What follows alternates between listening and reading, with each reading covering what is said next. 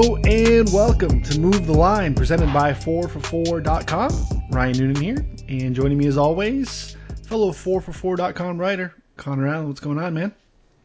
Not too much, just uh, diving into all the logistics of Illinois sports betting, um, trying to make sure I get all the deposit bonuses I can and take advantage of these guys. you know, uh, get all the free money while you can. Yeah, good times here in, in Illinois, and hopefully we just keep slowly spreading across the country here and uh, having new things open up. Uh, we've been stuck with this. Well, I don't even say stuck because, you know, three months ago, two months ago, we had nothing. So we've been locked into our one means of, of being able to bet legally. Uh, we probably should have some more books here popping up with DraftKings and FanDuel getting involved here in Illinois here soon, which is outstanding. And I am really excited to talk AFC East with you, Connor. You are uh, you've been kind of foaming at the mouth um, offline where we are talking about this one. You have a lot of strong takes, and there might be some Patriots touting in here, uh, and not for me. So I am really excited to hear this. So uh, I'll just kind of talk about it from the top. Um, as you know, we are in the middle of our division previews. We did the NFC East last week. If you have not checked that out, go ahead and do so. And you can find us on Twitter. Um, find the show at Move the Line NFL. Um, you can download us basically anywhere you can find a podcast. Uh, Spotify, Stitcher, iTunes, obviously. And um, yeah, we're excited. We're going to knock through all of these divisions. Should take us right up perfectly right into our week one show getting started. But you know, we're going to talk about um, really all the ways that you can bet on a division heading into the season. So let's talk about the AFC East, Connor. Um, just as an overview, obviously the big moving target here is Tom Brady out of the division after a, a dominant 20-year run, which uh, I know the dichotomy of this entire episode is that you're excited that he's gone because screw the Pats, as you said. Um, and I think some different words. I think you used some more yeah. choice words, but uh, you're also really fired up for your boy Cam Newton. But um, you know the Bills made the playoffs last year. Uh, they seem to be on the come. Everyone pre-Cam definitely had them, um, even though you know the betting market was pretty much split on the Patriots and the Bills. You know a lot of buzz on on Buffalo here coming into the season. Uh, Jets still kicking around, uh, looking to get something out of their third year quarterback here, Sam Darnold now. And then Miami really building it from the ground up. Great draft. Um, and then adding, you know, obviously a, a key piece in Tua to build around. But give me your thoughts overall before we dig into teams on this division. I mean, with the the Patriots at plus 105 here and getting Cam Newton, I think that that's you know my initial lean. We'll dive into that a little bit more, but um, I also understand those taking the Bills at plus 150. I don't think that's a terrible bet if you're a Bills backer. Um, but yeah, I think, you know, you're wasting money on the Jets and Dolphins here if you're taking them at plus 775 and plus 800. Both the Pats and Bills alone, based on defense, can hold off the Jets and Dolphins. So we'll, we'll dive in more at each team though.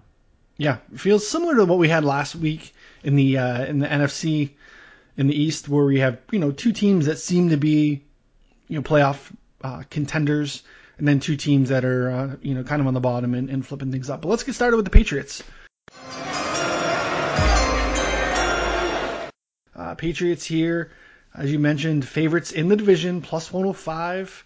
Uh, they are minus two and a quarter to make the playoffs. Um, you can get their over under um, basically nine everywhere. FanDuel is jacked it up a little bit, nine and a half. They are ten to one to win the AFC, and now twenty to one to win the Super Bowl. Those are newer numbers, Connor. I know you have some access to some stuff that you grabbed right as the Cam news broke. Um, get us started. Talk to us about what you got, and then uh, the Pats.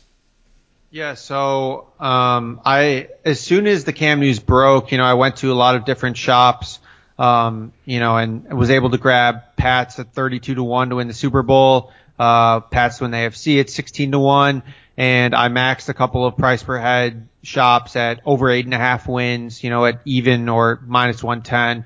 Um, and so, I mean, as soon as Cam signed, I knew that this was going to go up to nine or nine and a half, and I think that that's fair. Um, but I think that this is still way too low here. I mean, Cam Newton is just an awesome signing. I actually got word, you know, probably in March that the Patriots were, you know, quote, locked in on Cam. That's what I got. And, uh, I mean, not that I didn't believe it, but it was kind of tough to believe with all the legitimate beat reporters kind of saying like, no, they're not going to take Cam. They're not going to try and sign him. And the biggest thing that hit us was coronavirus. Like, his health was so important to the Patriots and whether they could actually run like a physical or get some of their own guys to test him out. Um, and that didn't happen for a little bit, like, you know, whatever, a month and a half, two months. And so it took a long time for them to sign him. And so I had plenty of tickets at like seven and a half, eight to one, six to one, five and a half to one on Cam to the Pats. Um, and you know, at one point it actually went all the way up to like minus 180 um, on Cam to go to the Pats, and you know, luckily we were able to cash that out. But it went like it was just moving like crazy. I was tweeting it out all off season because I thought it was one of the most interesting moves for sure of the off season because of such a volatile quarterback. But yeah, so I grabbed a lot of Cam, a lot of uh, Pats futures here, but. I think what's most important here is that we kind of dive into who Cam Newton is a player and like what kind of player the Patriots are getting because the people who are citing like bulk Cam Newton stats from the last like three years are just like avoiding all the context of what happened in those seasons. Because if you go through the timeline here, 2019 he played in two games. He suffered like a mild foot sprain in the preseason though. So this is before week one in 2019. He played through it and he wasn't mobile. I think he rushed for like negative two yards, you know, in that week one game, but he was okay as a passer, completed like 65% of his passes. So he was still okay. His arm was his shoulder was okay, which is a big thing from 2018 where he had serious shoulder issues. And then early in week two, his foot sprain led to like a Liz Lisfranc injury. He played miserably, you know, wound up with negative two rushing yards on the season, couldn't even move, you know, was, was done for the rest of 2019. And then you go back one season further to 20, 2018. So like when, let's look when he was healthy. Weeks one through 12, Cam Newton is playing at an elite level. He completed 69% of his passes, 22 to 7 touchdown interception ratio, averaging 7.5 yards per attempt. And then you kind of understand like, okay, well, what happened? Like, why did he regress in those last few games and then end up, you know, not playing the rest of the season? He got hit super hard in week nine against Pittsburgh, uh, by TJ Watt in his shoulder. And then from there on, he was like still playing okay for those last few games, but I mean, really the wheels fell off. Like he, the soreness continued. He was pulled out for Hail Marys. Like clearly the shoulder was not the same and he threw four picks against the Bucs and which is pretty much, you know, like that was the end of his season. You know, like he couldn't do much after and he ended up playing two games afterwards, but I don't, I don't think that those are relevant to the sample of what we're getting from a Cam Newton now. So the last time we saw healthy Cam Newton playing, we're seeing him play like a top five, top 10 level.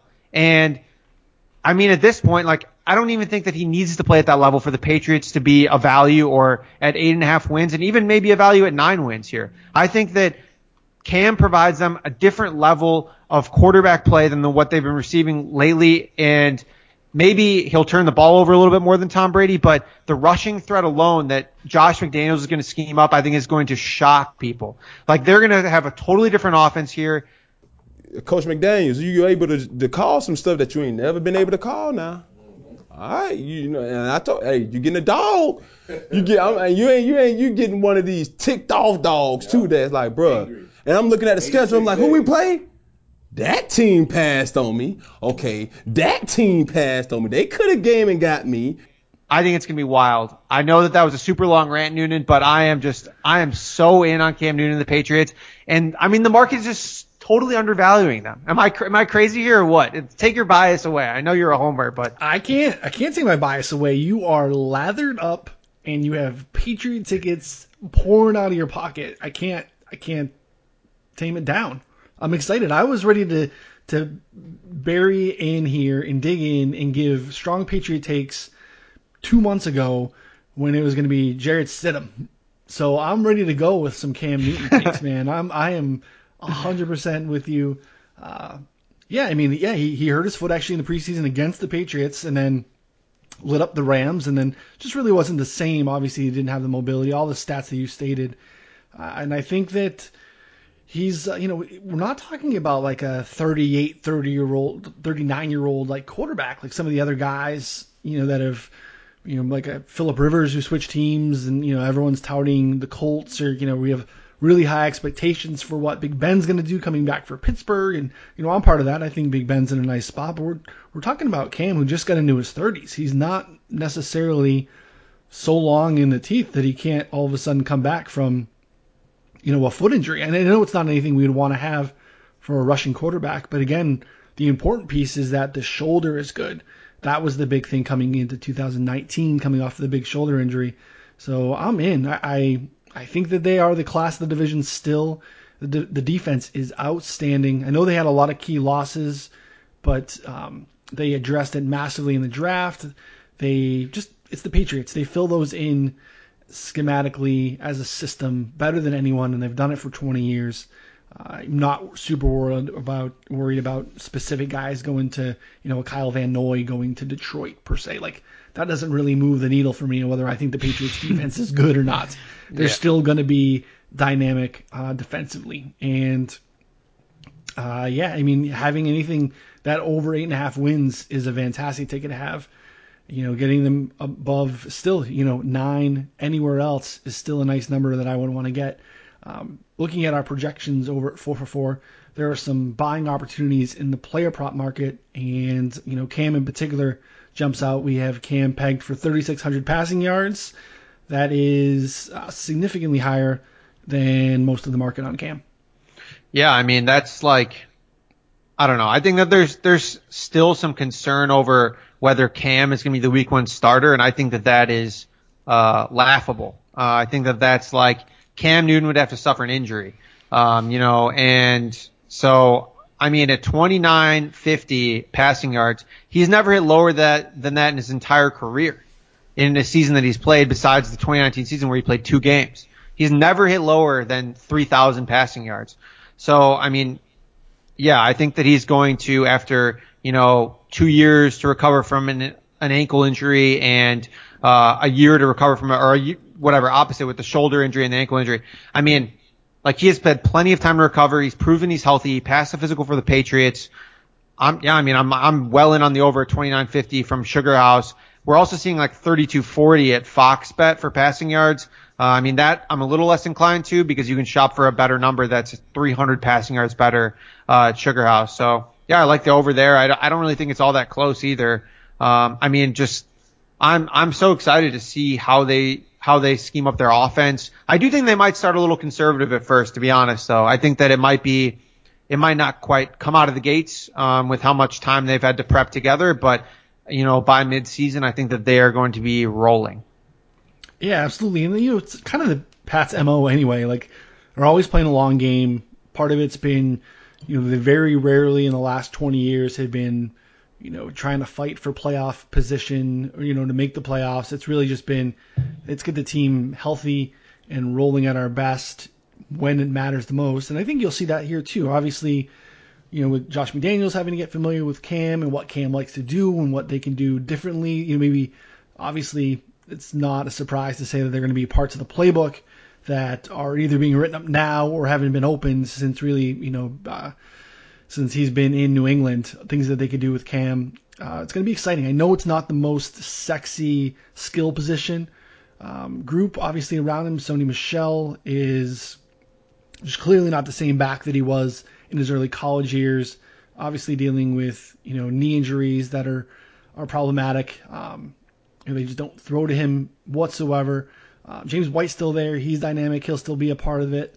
I'm hoping we get a little bit of maybe Damien Harris guy drafted out of Alabama last year in the third round, hoping he gets a role here too. And I know the you know, big disappointment giving up a second round pick for Mohamed Sanu was not a smart move. Um, I know that they were desperate, but Sanu was also hurt last year too, dealing with a foot injury. I think that he's we probably saw the worst of him last year. Um, I think he'll be better this year. Edelman's back, hoping N'Keal Harry steps up. They added, you know, back-to-back third round tight ends in the draft that I think can play some uh, intricate roles for them too. So I'm excited about this team with Cam under center.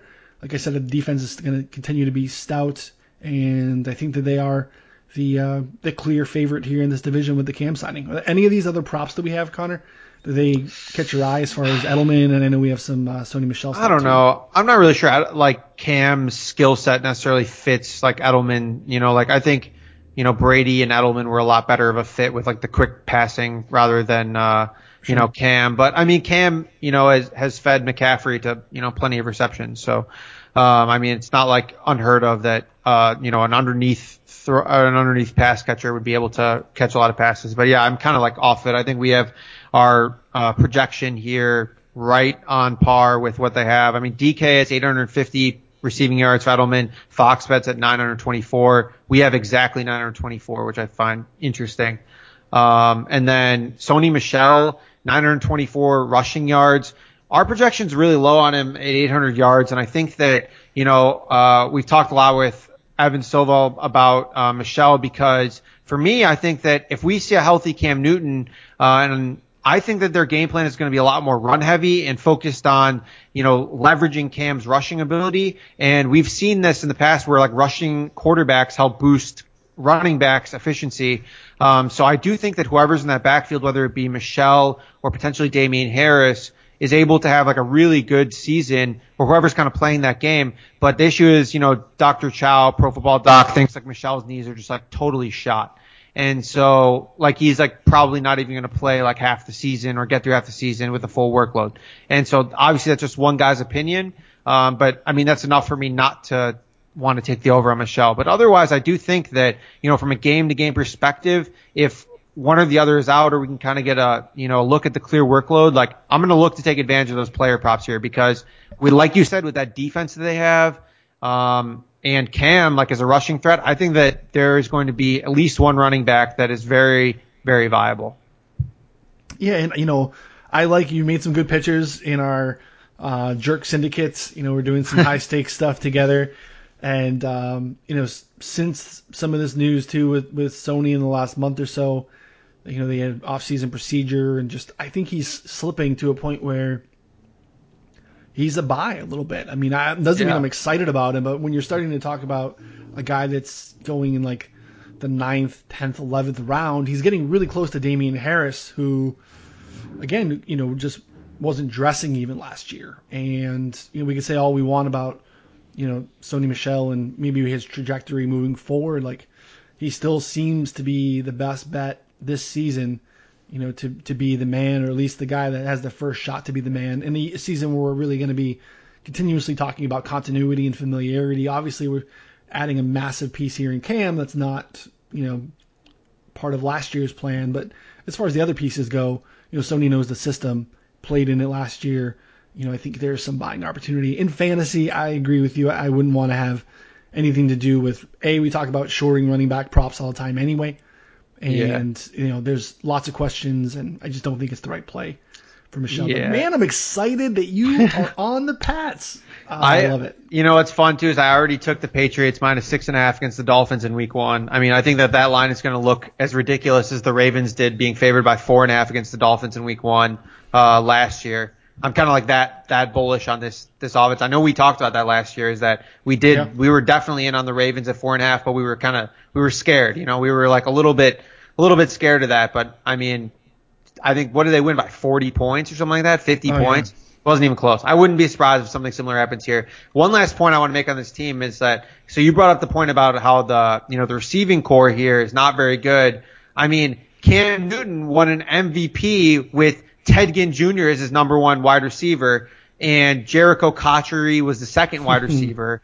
I mean, Greg Olsen was there. Don't get me wrong. You know, he was obviously a good safety blanket and was a good tight end, but he's throwing to Ted Ginn Jr., Jerricho Cotchery, Corey Brown, Devin Funchess played some games. I mean, like, these guys are bums. You know what I mean? Like, there's, I, I'm not saying the Patriots pass catching corps is good, but like, he has the upside to do something with, you know, nothing or little. So yeah, and I was trying to make the point I, that I, I would think say it's though exaggerated. That like, it's, it's yeah. it, the fact oh, totally. that is exaggerated. Yeah. Yeah, and I think I think that's both both things going for him. It's like the the Patriots pass catchers are not that bad. I mean, they have a first round pick who didn't play well last year, but he at least has some upside. I think that that's an interesting question too. Like, what do you make of him going into this year? Are you going to be in on any props on N'Keal Harry? Um, I'm kind of personally staying away at first, like till we actually see something from him because I, I have no idea, like, you know, what to expect from him after he was just like not, not very productive last year at all. Yeah. Well, he, he struggled to get on the field early in the season and was decent a little bit later in the year. And um, I'd rather be early on that party. And it doesn't mean a season long prop market is a way yeah. to approach that, but I, I, feel like if he starts to pop, um, you know, I see that that being a real thing. I mean, everyone liked him coming in the draft. Surprised that the Patriots took him, uh, but I think that there's some some skill there, and he kind of fits the mo of some of those guys that you listed off that Cam had success with in Carolina. Like he could be a um, you know contested catch, a nice red zone target kind of guy that can uh, that can go up and win. And you know I'm bullish on some of the rookie. I mean rookie tight ends are always hard to project, but um, you know how the Patriots are expected to use them is really going to be in a pass catching H back kind of a role, and I think they could produce. Um, I don't know that again either of them are necessarily super viable for this season in one offs, but I think that they're going to be you know useful to help run in the cog of the offense as a whole and move them forward. Really, when it was a complete airball at the position last year, it really just had blocking guys. I mean, a lot of Ryan Lacoste and things like that last year. It's not necessarily um, what you want from the position. But uh, yeah, Pats are uh, it's not over, man. Still the belle of the ball in the AFC East, buddy. So glad you're going to be here to enjoy it with me. yeah, I'm pumped. All right, move on to the Bills. Everyone thought was taking over here in the AFC East. They, as we mentioned earlier, plus 150 to win this division. Uh, eight and a half with some juice in most spots on the win total. Uh, you can get them at nine out there as well. They are minus 149 at Fox Bet to make the playoffs, uh, plus 1600 to win the AFC, and 32 to 1 to win the Super Bowl. This is a, again, we mentioned a playoff team last year. They just shit the bed in the playoffs. Uh, that was a unbelievable game to watch uh, at Houston last year. We got the full on Josh Allen experience.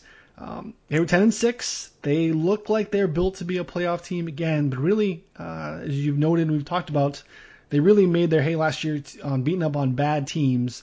And uh, are they good enough to go back to the playoffs this year? I think that they probably are going to be on that fringe again because they will beat up on bad teams. I mean, their defense is very good. Uh, I mean, Josh Allen is an interesting playmaker with, you know, some upside in some areas. Um, but I think what's worth noting is like, so their record against teams that ranked in the top 24 of total efficiency, so offensive, de- offensive and defensive efficiency combined last year was four and six. This includes the playoffs against the Texans. And their other six games were against bottom 20 or bottom teams in the efficiency. So those bottom 12 teams, they went six and one. I mean, so like you said, they really just beat up on bad teams. This year their schedule is middle of the road, so it's going to be some good teams, some bad teams, kind of like last season. So I think that they're going to be a contender, but I mean, they're over under at some spots when it opened was like nine and a half. I mean, I, at that point, I was on the under. I did take a little bit of action on Bills under nine and a half wins. Um, at nine, I would still like the under, but you know, with, especially with some of the other spots being at eight and a half, eight and a half, I'm not touching it. I do think they're still like, you know, an eight or nine win team, but I think that it's closer to, you know, seven and nine rather than eight and eight to be honest. So at nine and a half, I'm definitely in on the under. Nine, I still like it. Eight and a half, I'm kind of off of it. But I mean, to be honest, I just still don't really believe as in Josh Allen as a long-term starter. Um, and I know that any Bills Mafia listeners are going to be really upset about that, but I mean, maybe just unsubscribe to the podcast because I'm going to be continuing to hammer, hammer Josh Allen for the rest of the year. Um, I mean, he's he's shown that he can do. He's a great fantasy quarterback. He's good at rushing the ball. He's interesting. He's exciting. But as terms of an accurate thrower, I don't think that he is very good. And I think that that's backed up by you know a lot of Pro Football Focus's stats here. Um, I mean, he was accurate on just 53% of his throws according to them. Uh, I mean, Dwain McFarland, uh, Context Matters on Twitter did a really good thread on Josh Allen and kind of like, you know, they chart where on the receiver the balls are being thrown to. And like you know he has a nice big red circle on accurate of being poor. Like it's not even below average. They grade below average. Average good very good and elite. He was elite at back throwing, and everywhere else he was average, below average, or poor.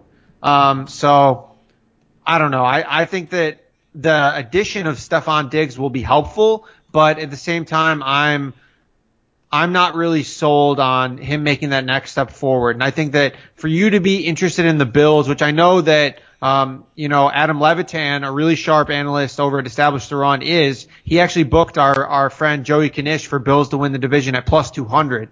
Um, Kanish was that confident that the Bills would not win the division um, that he was willing to book Levitan at plus 200, which I found interesting. Two diff- differing sharp minds there, but um, I'll probably stick to what's offered on the board here. Where are you at on the Bills?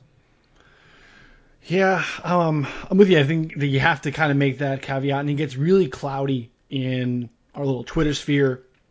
We talk specifically Josh Allen, right? It's like like it is. You have to either preface it with you're talking about fantasy or not because it's really, I think both sides at this point are pretty indisputable. He is a very effective, valuable fantasy quarterback. Uh, he has a Uncle Rico laser rocket arm, chuck it over the mountain kind of a thing going on.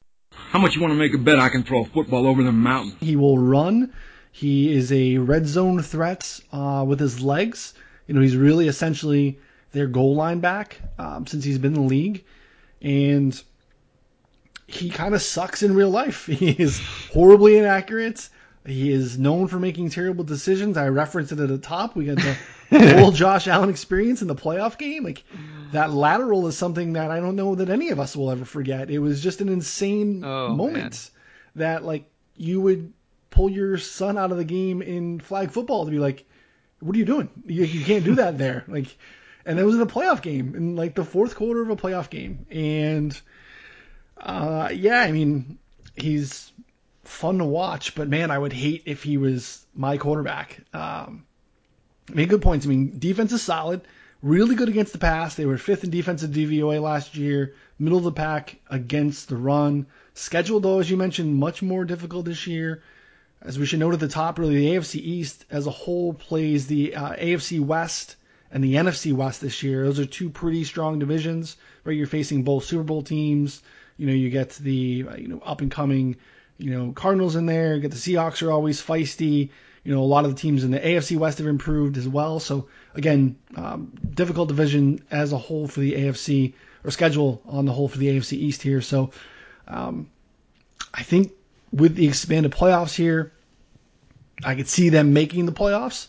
Um, I don't yeah. think that they're good enough to go ahead and, and beat the Patriots to win the division. I think they'll be able to be significantly better than both the Jets and the Dolphins, taking advantage of those games for sure. But uh, I feel like 10 and 6, what they did last year, is kind of their ceiling this year. I don't think they're much better than that. Kind of feels more like a 9 and 7, though that very well could get you into the playoffs here in the AFC. Um, big addition, Stefon Diggs. And this is kind of a weird thing, too. Like, I know Diggs is was exceptional last year. Right? I think best year um, in yards per target. He was just a, a deep ball monster, and he's always been known, even back in his high school days, coming into you know college, that he was just an elite route runner.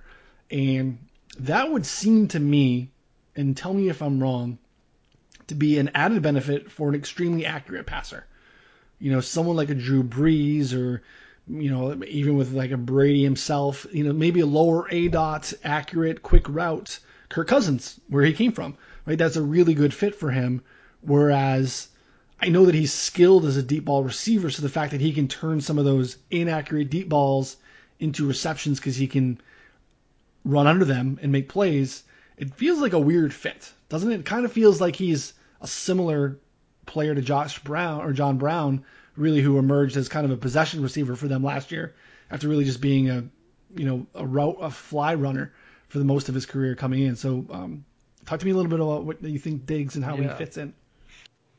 Yeah, no, I think I mean that's a good point. Is that yeah, I mean that's that's what I thought too. Really is like I mean, he's a great route runner, but like is Josh Allen accurate enough to accentuate that? And I think that that's kind of, I think that that's more potentially a detriment to Diggs' production than Josh Allen's because, you know, like I think this, like it helps Josh Allen's because like having a guy open isn't a bad thing. You know what I mean? Like that, I don't think that that can hurt Josh Allen, right? But mm-hmm. I think it hurts Stefon Diggs if the pass is sailing 10 yards over his head. You know, like mm-hmm. that's, that's the difference between Kirk Cousins and Josh Allen is that it's, you know, the act level of accuracy. So for me, like I think that so Josh Allen's prop we're looking at 3200 over under. We haven't projected for 3721.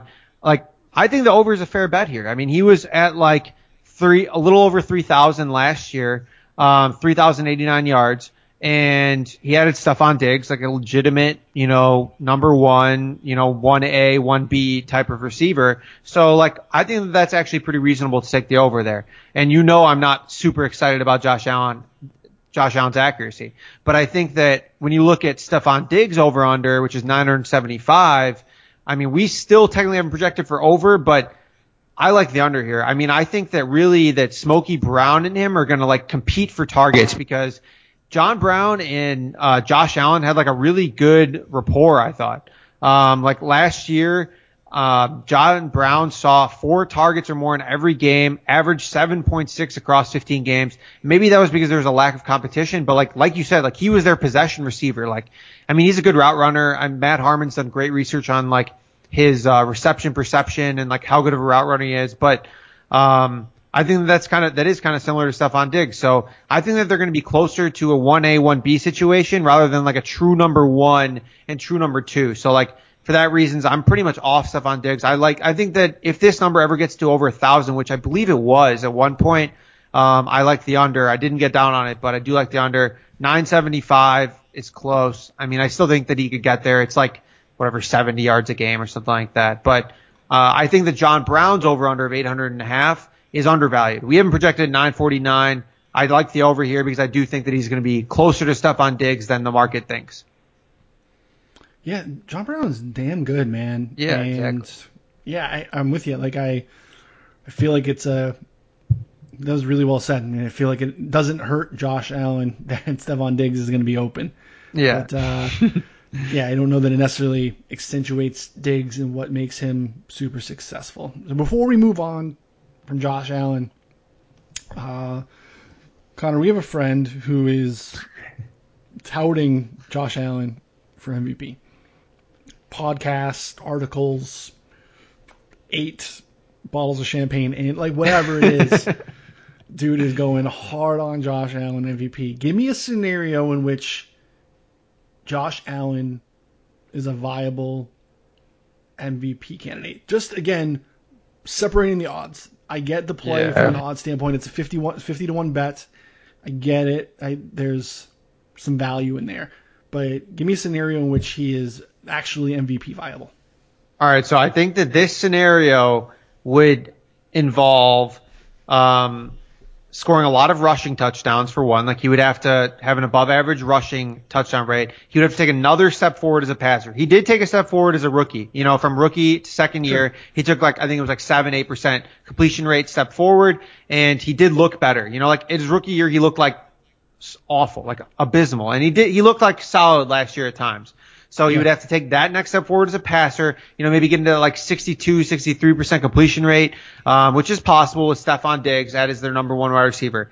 Um, the Patriots, Cam Newton suffers a setback and the Bills take over as, you know, the number one team in the division there. They go, whatever, 14 and 2 or 13 and 3 by dominating on a Patriots team that's now, you know, the number one contender for the, num- the number one draft pick because Jarrett Stidham is not good.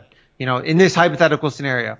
And in this scenario, I don't think it's that outrageous, right? So in this, in this scenario where they're winning division, this is a winning team and Josh Allen's scoring a lot of touchdowns and he's improved again as a passer and has a, like, you know, potentially has an above average touchdown rate in general as well. So then you're looking at like a, uh, I, I don't even want to say this, like a Lamar Jackson light season where he rushes for half the amount of yards, but still scores a lot of touchdowns and he's on a really winning team. Patrick Mahomes gets injured. Lamar Jackson gets injured. That's the scenario where Josh Allen wins MVP. Okay.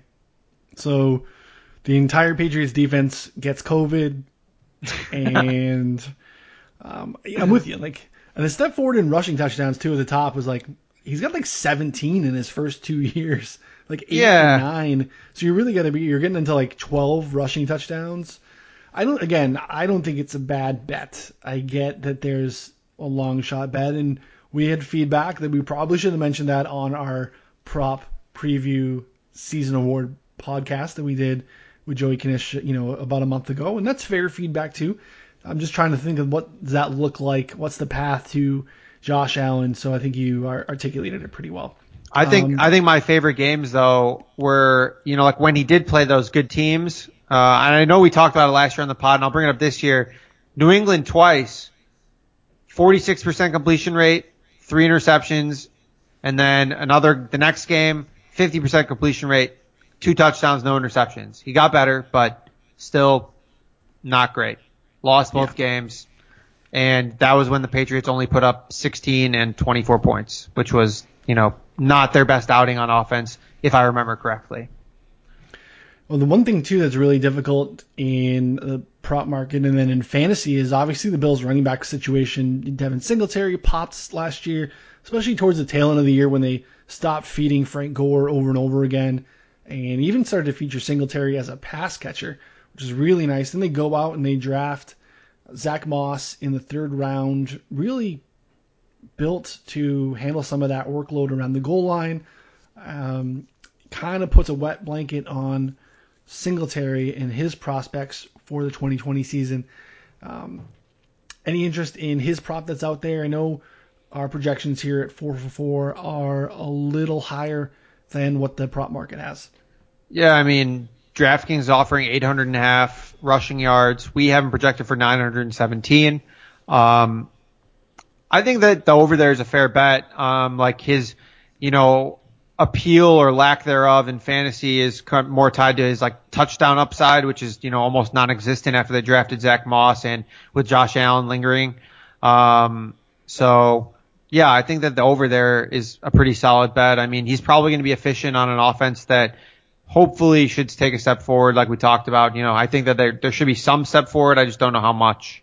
Um, so yeah, I think that the over there is a, solid bet. It's I don't really like betting on anything to do with this team really, besides an, an under on Stefon Diggs and you know potentially an over on John Brown, but um, you know, kind of kind of off of it in general, to be honest. Interested to see Josh Norman there on the defensive side of the football. They did lose um, a few guys, especially in the linebacker corps, basically replacing most of their starters on that side. And they also added edge rusher AJ Epenesa in the draft as well. He slips quite a bit in that draft. It was really what they needed um, as a pass rusher too. So if he can emerge and, play well, uh, they should be back in that mix. Like I said, it kind of feels like a, a nine and seven season for the Bills. Uh, we can move on to the bottom of this division. Next is the Jets. Uh, Jets plus 370 to make the playoffs. Uh, win total basically six and a half everywhere. Um, you can get them at eight to one to win the division. Uh, you can get them to go to the Super Bowl, winning the AFC at plus 4,080 to one to win the Super Bowl. Uh, this team is. Uh, I don't even know what to make of this team. There are some people out there that are really bullish on Sam Darnold still. Who, Michael And- Salfino or what? Michael Salfino, I've seen some some PFF stuff. Oh well, of course Salfino is. He's a diehard Jets fan. uh, yeah, he he will handle most of the Jets propaganda. But there's some uh, there's some PFF whispers about you know Darnold being um, better than he's played so far in the first couple of years. Um, yeah, talk to me about the Jets, man. Yeah, I don't have a great like take on the Jets to be honest. After I was pretty passionate about the Patriots and the Bills. I mean, It's the whole Adam Gase thing, right? I mean, like it's just super hard to have like a positive Yeah. take and I mean, he's like okay. He's like kind of like the new Jeff Fisher. Like he just kind of like grinds out like average seasons, but I mean, in his case, maybe below average. You know what I mean? So I took the under at plus 105, under seven. Um, but now it's, I mean, it's at under seven at like minus 135. I'd still consider it, but I mean, they won seven games last year. I don't know. I mean, like, you know, like, I don't know how, but like they did. Um, six and, two to end the season. Yeah, they went on a nice yeah. run at the end of the year. It was- So I don't know. a cushy I mean, schedule. Yeah, exactly. So I mean, I'm kind of just like I don't really know what to make of it. I like the under seven at plus money or even odds. Otherwise, I'm probably just staying away. Uh, I mean, it's at six and a half in most spots now. Um, but yeah, like they're just not a really good team that played a super easy schedule last year. It's still only won seven wins. Like you have Adam Gase there, um, and like they added Frank Gore to the backfield, which I think kind of actually affects Le'Veon Bell. Like he has um, a prop here at 850 rushing yards and then 1275 rushing and receiving yards. Oh man, like they like Gase has been pretty open about saying like he doesn't even want Le'Veon Bell on the team. Like he's just like, why did we spend this money on this guy? He was saying this last preseason, and that's kind of what got me off of him because you know you'd think like maybe an ascending team, a lead running back who can you know catch the ball, who can run the ball decently well, but I mean the offensive line's still not projected to be great, and now they added Frank Gore, who Adam Gase clearly you know just has a hard on for. So I mean. I like the under on Le'Veon Bell's here. Four for four him projected for 847 rushing yards and then 1182 rushing plus receiving yards. So, um, yeah, I think lean on the under there for me. Yeah, it is hopefully like a team that's going to be better than last year, but I don't know that they're good yet. Uh, it just is like the most unlikable coaching staff too, with Gase, Gregg Williams at defensive coordinator, who is just obnoxious.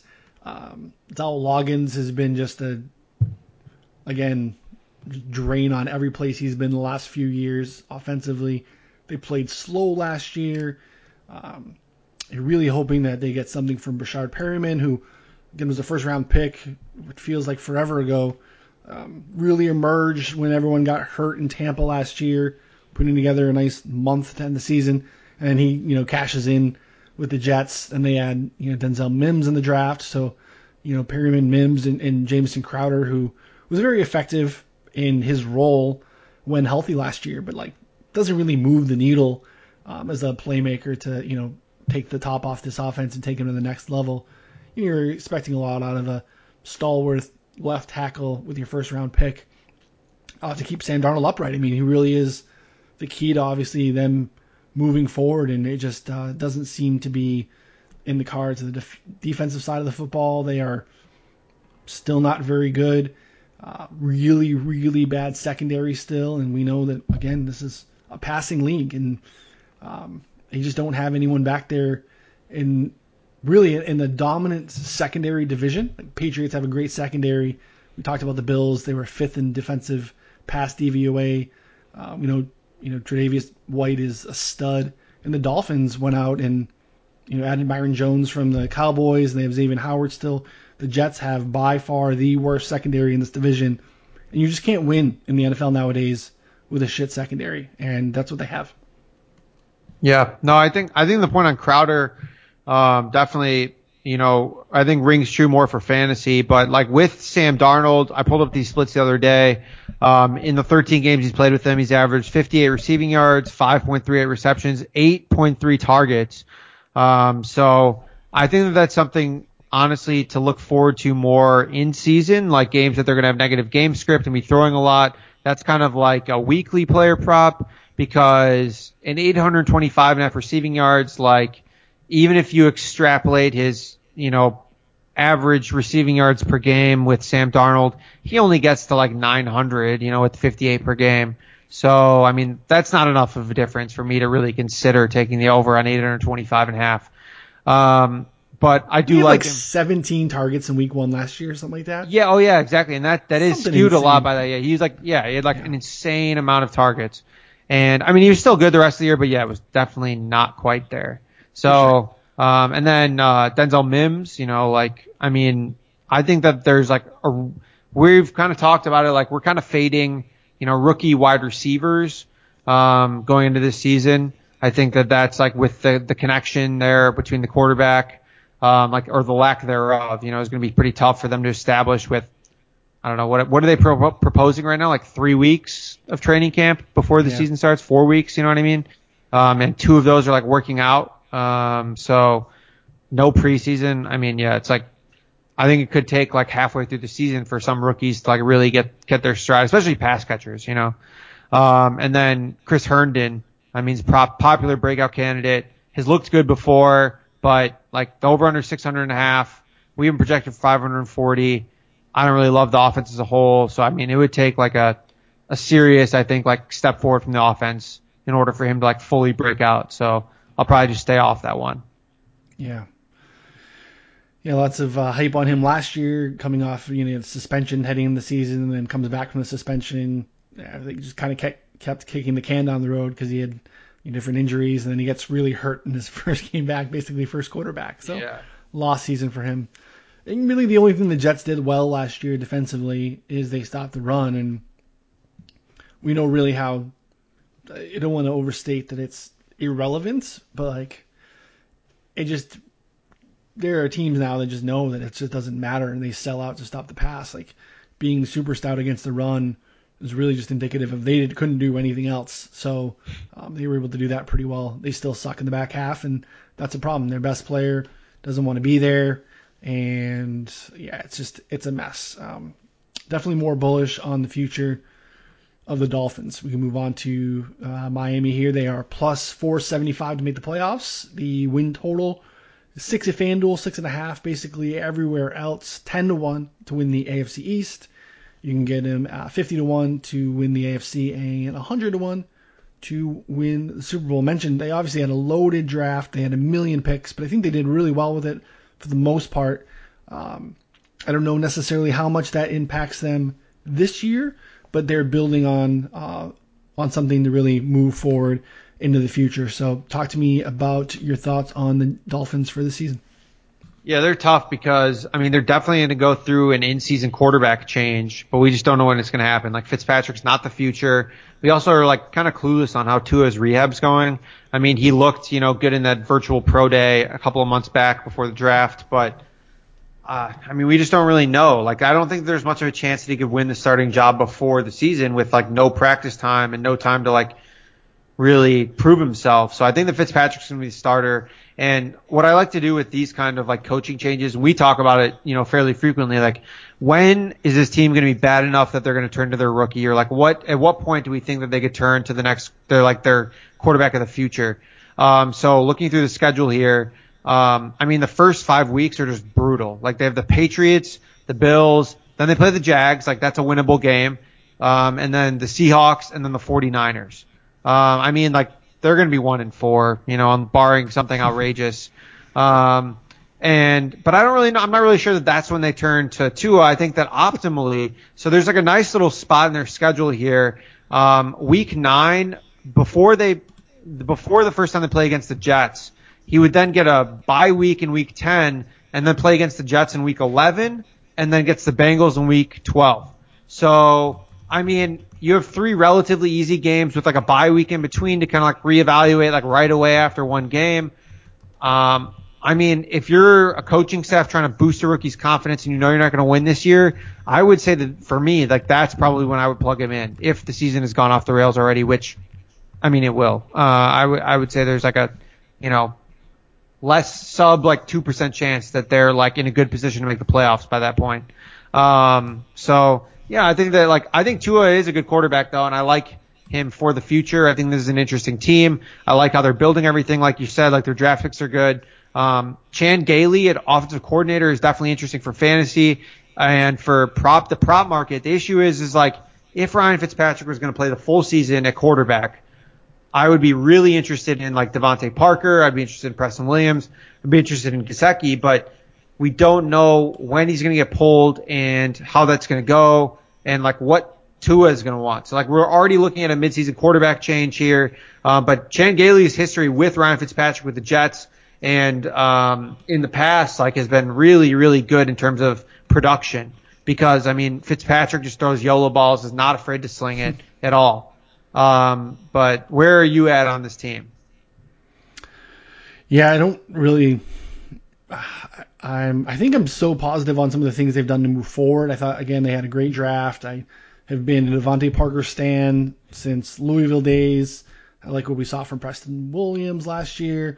Um, Mike Gesicki, I, I love the skill set. I love the athletic ability. I know that there's some questions about how, you know, most of his emerging dominance at this tail end of the season last year kind of coincided with Williams being gone, and you know that's not super exciting. But uh, I feel like they made some good changes. I mentioned earlier um, about Kyle Van Noy going to the Lions. I meant the Dolphins, as we were talking about.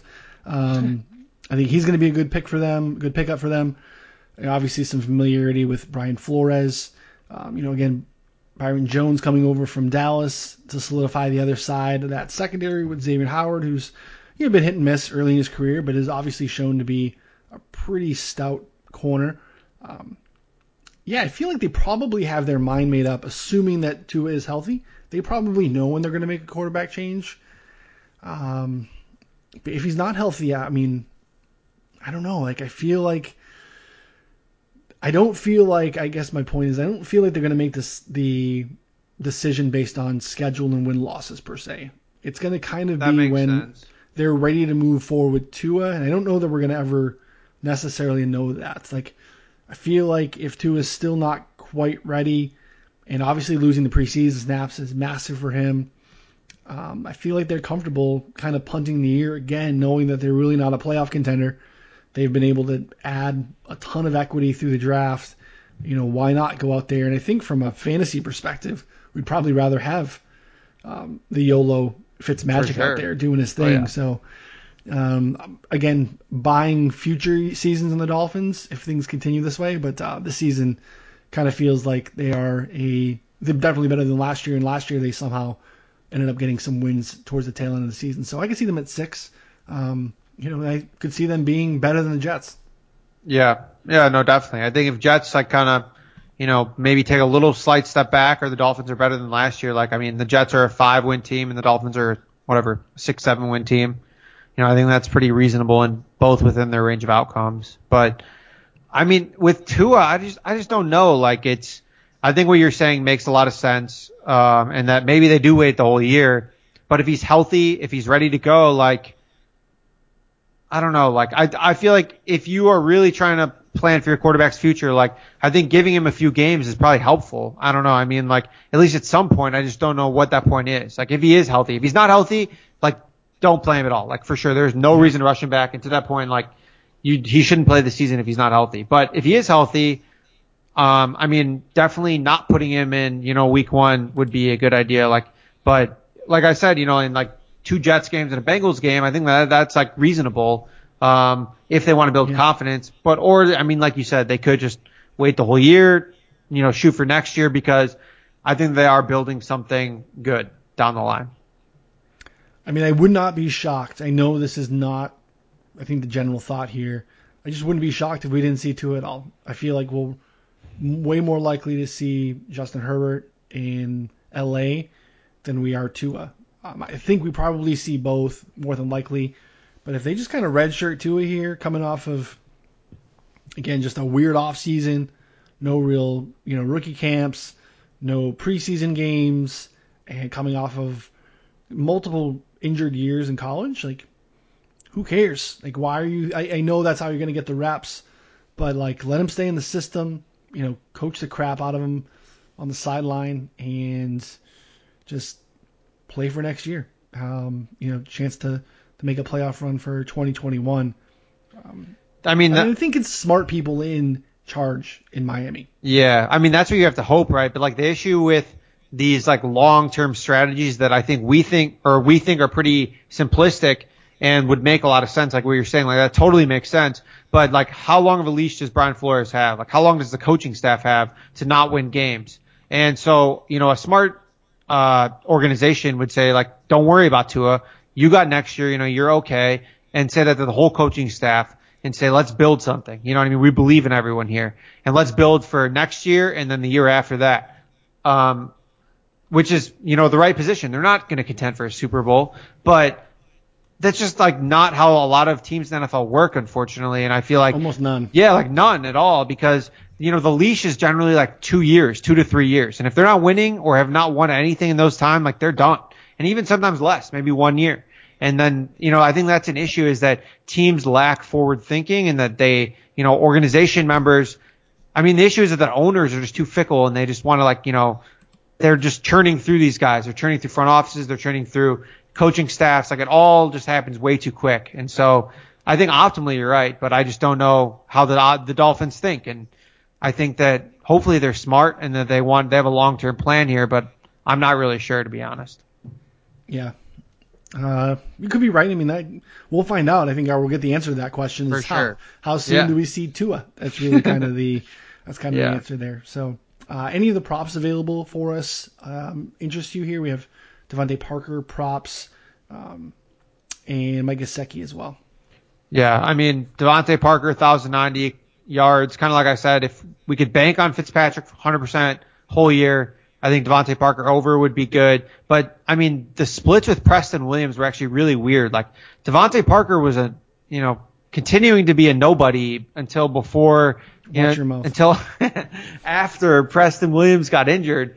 Um, and that's when he really exploded in that end of the season, you know, run there without Preston Williams. And like, I don't know, maybe the splits are all just noise and like it took a while for him and Fitzpatrick to connect. I don't know, but, uh, I don't know. I thought, I think it is noteworthy that like Preston Williams was having some good games before he got injured and DeVante Parker was not producing. And so, I mean, those things do, did seem to correlate pretty well. Our projection has him at 995. So at 1090, I mean, I'm not really interested in it. Um, Gesicki, we have at 649. Uh, our project, our, our projections have him at 641. So literally right on with the market here. Um, I mean, I, there's been some interesting talk about Gesicki lately on Twitter about how he broke like zero tackles last year. Um, and was also a nobody with Preston Williams in the lineup. I believe Graham Barfield just tweeted something about out about that today. Um, and so I don't know. I think that the case for Mike Gesicki makes sense in terms of him being like a big slot and being, you know, a good prospect. I think you can make a better case for him than I can. So I'll, I'll let you have the floor here. Well, yeah, I mean, he's an incredible, like size, speed athlete. Um, he just, you know, popped in college, and you know, like you said, he wasn't great last year. He's disappointed as a rookie the year prior, but when they used him with all the injuries that they had, you know, Preston Williams, we know Albert Wilson can never stay on the field. There's a lot of talk about using him as their slot receiver this year is a big slot. So having you know Parker and Williams on the outside and Gesicki in the slot, like that is pretty mouthwatering when you have a DGAF gunslinger like Fitzpatrick back there who just is willing to jam it in. And it's hard not to watch Gesicki highlights when he popped last year to be like, damn, how is this guy not a week in, week out stud? So there could be something to that.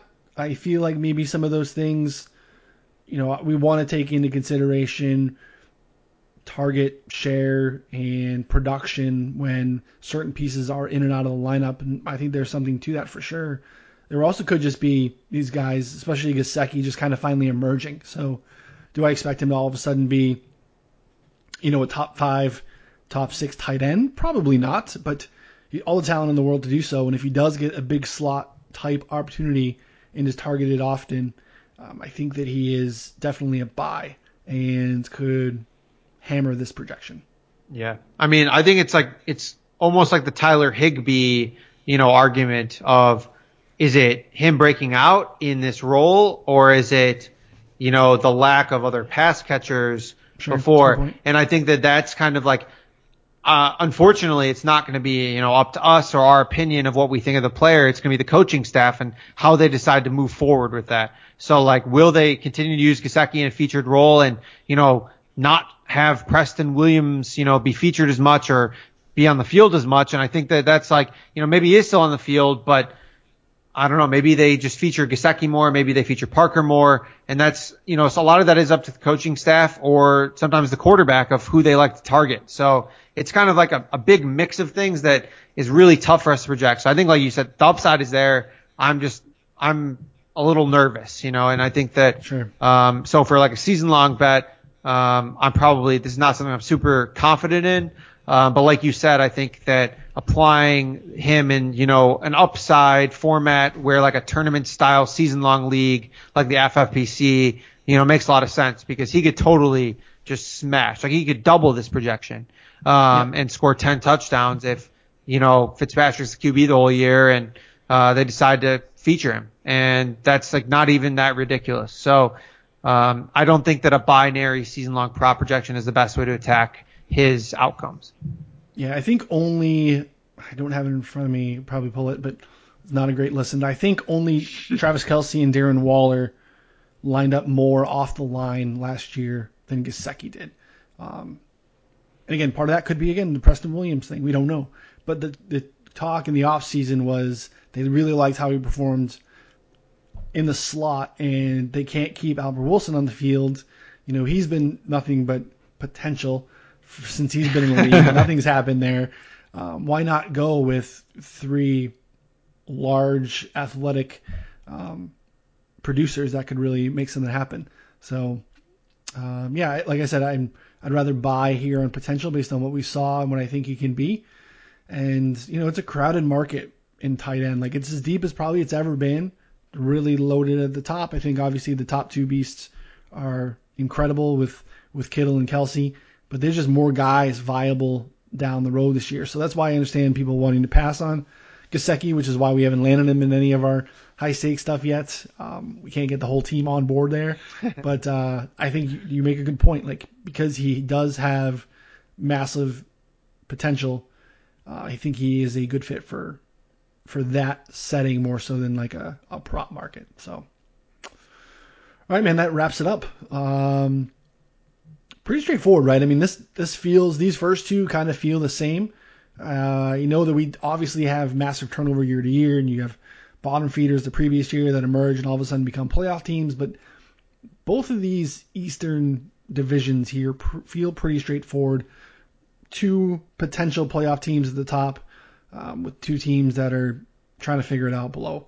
Um, kind of agree here that the Bills Yep. and the Patriots are playoff teams. Yeah, I mean, I think that that was really well said. Like it is just very top heavy, but it's not just one team dominating. It's you know two teams that I think are um, well well above the bottom two teams, and it's it's not really all that close. So um, yeah, I think we, we did a good job of you know diving into why that is, but uh, maybe we'll see a little bit more turnover in, in years to come with the Dolphins making a jump, or you know maybe the Jets get their shit together. Who knows? Yeah. All right, that wraps up the AFC East. We will be back with uh, an NFC something probably uh, next episode. Again, don't forget to find Connor on Twitter at Connor Allen NFL. Find me there as well at Ryan Noonan. And again, finding the show over at Move the Line NFL. We'll be back next week. Thanks, everyone.